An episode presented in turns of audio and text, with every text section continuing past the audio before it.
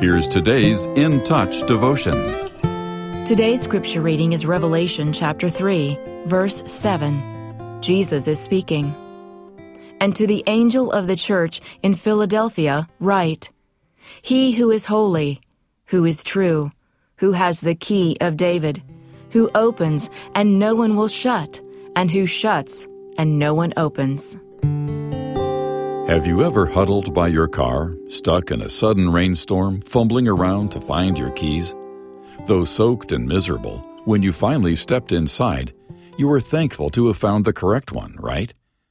The hymn we've been studying, O Come, O Come, Emmanuel, reminds us that Jesus holds the right key for the kingdom, the clavis David, or key of David. This antiphon uses words from Isaiah to show that the coming Messiah will be the rightful king.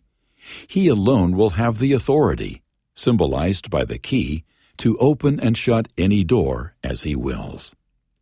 Our Lord applies these words to himself in Revelation 3, verse 7. The church in Philadelphia had endured persecution, but Jesus placed an open door before them. Though the corresponding verse in the hymn focuses on our heavenly home, he has told us the kingdom is nearer, at hand, as Matthew 4:17 says. In other words, once we trust in Jesus and receive his gift of abundant life, our eternal freedom from the bondage and penalty of sin and death has begun. O Clavis David invites us to pray in two ways.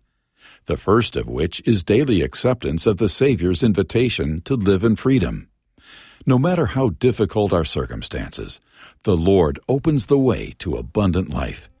The second is to pray for the courage to point others toward Jesus through the door He opened to His kingdom.